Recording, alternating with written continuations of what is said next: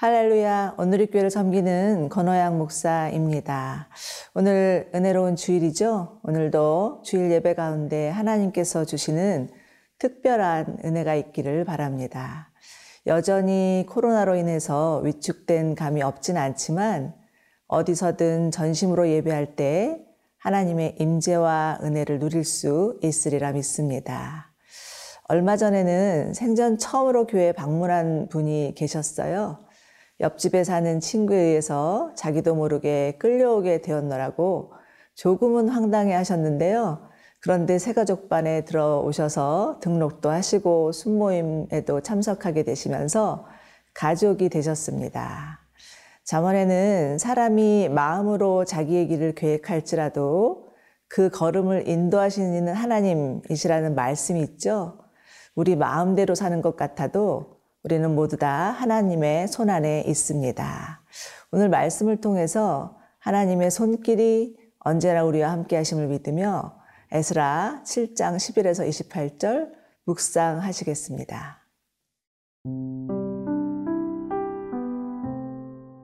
에스라 7장 11절에서 28절 말씀입니다. 여호와의 계명의 말씀과 이스라엘에게 주신 율례학자요 학자 겸 제사장인 에스라에게 아닥사스다 왕이 내린 조서의 초본은 아래와 같으니라. 모든 왕의 왕 아닥사스다는 하늘의 하나님의 율법에 완전한 학자 겸 제사장 에스라에게 조서를 내리노니 우리나라에 있는 이스라엘 백성과 그들 제사장들과 레위 사람들 중에 예루살렘으로 올라갈 뜻이 있는 자는 누구든지 너와 함께 갈지어다. 너는 내 손에 있는 내 하나님의 율법을 따라 유다와 예루살렘의 형편을 살피기 위하여 왕과 일곱 자문관의 보냄을 받았으니 왕과 자문관들이 예루살렘에 거하시는 이스라엘 하나님께 성심으로 드리는 은금을 가져가고 또 내가 바벨론 온 도에서 얻을 모든 은금과 및 백성과 제사장들이 예루살렘에 있는 그들의 하나님의 성전을 위하여 기쁘게 드릴 예물을 가져다가 그들의 돈으로 수송아지와 순양과 어린 양과 그 소재와 그 전제의 물품을 신속히 사서 예루살렘 내 하나님의 성전 제단 위에 드리고 그 나머지 은금은 너와 너의 형제가 좋게 여기는 일에 너희 하나님의 뜻을 따라 쓸지며 내 하나님의 성전에서 섬기는 일을 위하여 내게 준 그릇은 예루살렘 하나님 앞에 드리고 그 외에도 내 하나님의 성전에 쓰일 것이 있어서 내가 드리고자 하거든 무엇이든지 궁중 창고에서 내다가 드릴지니라. 나 곧 아닥사스다 왕이 유브라데강 건너편 모든 창고지기에게 조서를 내려 이르기를 하늘의 하나님의 율법학자 겸 제사장 에스라가 무릇 너희에게 구하는 것을 신속히 시행하되 은은 백달란트까지 밀은 백고르까지 포도주는 백밭까지 기름도 백밭까지 하고 소금은 정량 없이 하라. 무릇 하늘의 하나님의 전을 위하여 하늘의 하나님이 명령하신 것은 삼가 행하라. 어찌하여 진노가 왕과 왕자의 나라에 임하게 하랴? 내가 너희에게 이르노니 제사장들이나 레위 사람들이나 노래하는 자들이나 문지기들이나 느디님 사람들이나 혹 하나님의 성전에서 일하는 자들에게 조공과 관세와 통행세를 받는 것이 옳지 않으니라 하였노라. 에스라여, 너는 내 손에 있는 내 하나님의 지혜를 따라 내 하나님의 율법을 아는 자를 법관과 재판관을 삼아 강 건너편 모든 백성을 재판하게 하고 그중 알지 못하는 자는 너희가 가르치라. 무릇 내 하나님의 명령과 왕의 명령을 준행하지 아니하는 자는 속히 그 죄를 정하여 혹 죽이거나 귀양 보내거나 가산을 몰수하거나 옥에 가둘지니라 하였더라. 우리 조상들의 하나님 여호와를 송축할지로다. 그가 왕의 마음에 예루살렘 여호와의 성전을 아름답게 할 뜻을 두시고 또 나로 왕과 그의 보좌관들 앞과 왕의 권세 있는 모든 방백의 앞에서 은혜를 얻게 하셨도다. 내 하나님 여호와의 손이 내 위에 있으므로 내가 힘을 얻어 이스라엘 중에 우두머리들을 모아 나와 함께 올라오게 하였노라. 오늘 말씀은 에스라에게 내린 아닥사스다 왕의 조서에 관한 내용인데요. 그 내용은 이렇게 시작합니다. 13절. 우리나라에 있는 이스라엘 백성과 그들 제사장들과 레위 사람들 중에 예루살렘으로 올라갈 뜻이 있는 자는 누구든지 너와 함께 갈지어다. 바벨론을 무너뜨리고 세계를 제패한 페르시아의 식민지 정책은 종교 자유 정책이었습니다. 각 민족들이 믿는 종교를 인정하고 나름대로의 자치권을 주면서 별탈 없이 조용히 살아주기를 원했기 때문이었죠. 이때 하나님께서 사용하신 인물이 에스라였습니다. 에스라는 율법 황자인 동시에 제사장이었죠. 그는 율법을 연구하고 실천하면서 이스라엘에게 하나님의 말씀을 가르치고자 하는 비전을 가진 자였습니다. 하나님은 이러한 에스라를 주목하시고 그를 통해서 2차 귀환을 준비하시는데 2차 귀환의 특징은 에스라와 함께 제사장들과 레위인이 돌아온 것이었습니다. 그러니 이들은 모두 다 하나님께 예배드리기 위해서 꼭 필요한 자들이었죠. 수룹바벨에 의한 1차 기한이 예루살렘 성전이라는 하드웨어를 건설하는 것이었다면 에스라를 통해서는 예배 회복, 즉 소프트웨어를 준비하게 하십니다. 여러분 아무리 성전이 크고 화려하다 해도 그 성전에서 하나님을 향한 온전한 예배가 드려지지 않는다면 그 성전이 무슨 소용이 있겠습니까? 유럽에 가보면 중세 때 지어진 너무나도 아름다운 성전이 이제는 관광지가 되어서 오고 가는 사람들의 구경거리가 되어 버린 것을 바라보며 안타까움을 금하지 않을 수 없습니다. 우리도 근 3년째 코로나가 이어지면서 어쩔 수 없이 함께 예배 드릴 수 없는 상황이 되어버렸는데요. 물론 온라인으로 드리는 개인과 각 가정의 예배를 하나님이 기뻐 받으시리라고 믿지만 행여 예배의 공동체성이 무너지지 않을까 염려가 되기도 합니다. 하루속히 코로나가 종식되어서 함께 모여서 마음껏 예배 드릴 수 있는 날이 오기를 소망하면서 그러나 여전히 성전이신 예수님이 우리와 함께 하심을 믿으며 어디서든 성전으로 지어져가는 축복이 있기를 바랍니다. 자, 그런데 참으로 놀라운 것은 아닥사스다 왕이 이들을 빈손으로 보내지 아니하고 예배드리기 위해서 필요한 모든 것을 아낌없이 공급합니다. 19절, 20절 보시겠습니다. 내 하나님의 성전에서 섬기는 일을 위하여 내게 준 그릇은 예루살렘 하나님 앞에 드리고 그 외에도 내 하나님의 성전에 쓰일 것이 있어서 내가 드리고자 하거든 무엇이든지 궁중 창고에서 내다가 드릴지니라. 하나님은 이방 왕을 통해서 예배에 필요한 모든 물품을 채워 주십니다. 이는 마치 이스라엘 백성들이 애굽에서 나올 때 하나님이 행하신 것과도 같죠.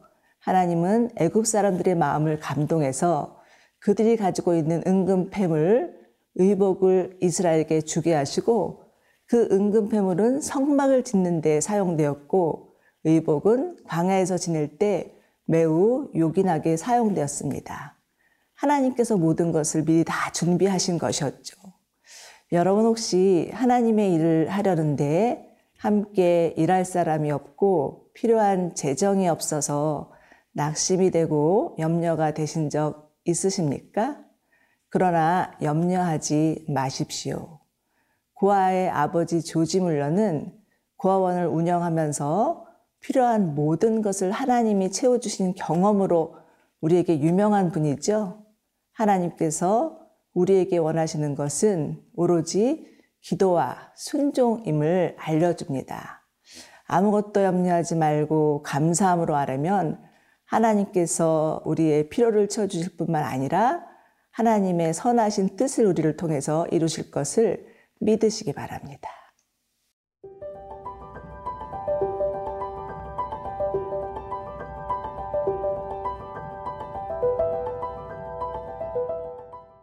아닥사스다 왕의 조서에는 이스라엘에게 베푸는 온갖 특혜로 가득 차 있는데요. 그는 성전에서 봉사하는 모든 이의 세금을 면제해주고 심지어 에스라에게는 법관과 재판관을 임명할 권리도 내어주는데 23절 보실까요? 무릇 하늘의 하나님의 전을 위하여 하늘의 하나님이 명령하신 것은 삼가 행하라. 어찌하여 진노가 왕과 왕자의 나라에 임하게 하랴라고 하면서 하늘의 하나님이란 말을 두 번이나 반복해서 사용하고 있습니다. 피리그는 이스라엘을 믿는 하나님에 대한 경외심이 있었던 것 같습니다. 물론 당시 고대사회는 신정사회인지라 각 나라마다 믿는 지역신이 있었기 때문에 여호와 하나님 또한 많은 신들 중에 하나라고 생각할 수는 있었으나 적어도 이스라엘 하나님만큼 강하고 능하신 신은 없음을 인정하는 거죠. 그러나 그 배후에는 비록 바벨론에 끌려가 포로로 살았지만 여전히 유일하신 하나님을 향한 신앙을 잃지 않고 살았던 신실한 믿음의 사람들이 있었기 때문입니다. 다니엘과 세 친구 느헤미야, 에스더 이러한 자들이었죠. 다니엘은 왕이 하사하는 각종 산의 진미와 포도주를 마실 수 있는 특혜가 주어졌지만 자신을 더럽히지 않겠다고 굳게 결심하고 바벨론의 관료들이 그를 죽이려고 모함을 하여서 사자굴에 들어가는 일이 있어도 굴하지 않았습니다. 또 다니엘의 세 친구들은 왕의 신상에 절하지 않는다는 이유로 활활 타는 풀무불에 들어가게 되지만 만일 우리가 절하지 않아도 하나님은 우리를 저 불구둥에서 건지실 것이나 그리 아니하실지라도 우리는 왕이 세우신 금신상에 절하지 않을 것이라고 합니다. 느헤미야는 또 어떻습니까? 아닥사스다 왕의 총애를 받으면서 얼마든지 호의호식하며 지낼 수 있는 위치에 있었지만 예루살렘 성벽이 회파되었다는 소식을 듣고는 밤낮으로 금식하고 기도하고 자신의 시간과 재정을 들여서 무너진 성벽을 재건한 일에 나섭니다. 에스더 역시 민족을 위하여 자신의 목숨을 내어놓은 왕 앞에 선 여인이었죠. 에스라 또한 그의 신실한 믿음과 지혜로 모든 왕의 왕이라고 스스로 자처하는 아닥사스다 왕에게까지 전능하신 하나님을 나타내고 증거한 자였습니다. 여러분 세상에 아무리 하나님께 등을 돌리고 하나님이 없다고 부인해도 나라는 한 사람이 하나님을 향한 온전한 믿음을 가진다면 하나님은 나를 통하여서 일하실 것입니다. 오늘도 믿음의 주에 온전케 하시는 예수님 바라보면서 믿음의 한 걸음 힘차게 걸어가시기를 바랍니다. 그렇지만 아닥사스다 왕이 내린 모든 특혜는 순전히 하나님의 은혜였습니다. 27, 28절 보실까요? 우리 조상들의 하나님 여호와를 송축할지로다. 그가 왕의 마음에 예루살렘 여호와의 성전을 아름답게 할 뜻을 두시고 또 나로 왕과 그의 보좌관들 앞과 왕의 권세 있는 모든 방백의 앞에서 은혜를 얻게 하셨도다. 내 하나님 여호와의 손이 내 위에 있으므로 내가 힘을 얻어 이스라엘 중에 우두머리를 모아 나와 함께 올라오게 하였노라. 여러분 에스라는 이스라엘 역사의 한 획을 긋는 탁월한 인물이었습니다. 그렇지만 그것은 모두 다 하나님께서 그에게 한량없는 은혜를 부어 주셨기 때문에 하나님의 손길이 그와 함께 했기 때문에 그러한 역사의 한 페이지를 장식할 수 있었습니다. 그러나 에스라 뿐이겠습니까? 하나님을 믿는 모든 자에게는 모두 다 하나님의 간섭하시는 은혜의 손길이 있습니다. 우리는 모두 하나님으로부터 특별한 은총을 받은 자들입니다. 날마다의 삶 가운데 하나님의 도우시는 손길이 있었기에 여기까지 올 수 있었고 앞으로도 살아갈 것입니다. 우리 가운데 은혜 주시는 하나님, 우리 평생에 함께 하시는 하나님, 그 하나님께 감사와 찬송을 올려드리기를 원합니다.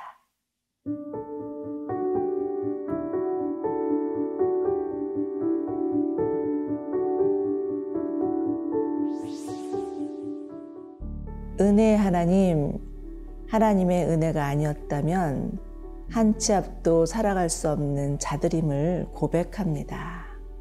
날마다 도우시는 하나님의 손길에 감사하며 때론 앞이 보이지 않아도 길이 없는 것 같아도 끝까지 하나님을 신뢰하게 하옵소서. 코로나와 전쟁으로 인하여서 고통당하고 있는 자들을 위로하여 주시고 포기하지 않게 하여 주시고 끝까지 믿음의 여정을 걸어가게 하옵소서. 예수님의 이름으로 기도드립니다. 아멘.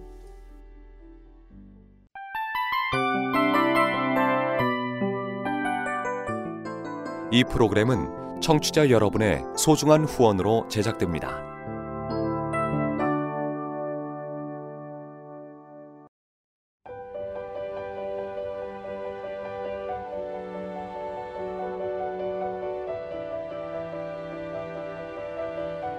세상에는 수많은 교회들이 있지만 더 깊이 있는 말씀 강해를 찾기 위해 크기로만 교회를 선정하지 않습니다.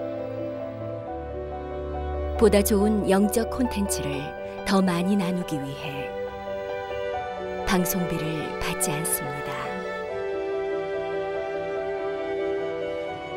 1년 365일 복음만 전하고 싶어서 우리는 광고를 하지 않습니다. 온누리의 복음을 땅끝까지 CGN TV와 함께 땅끝 성교사가 되주세요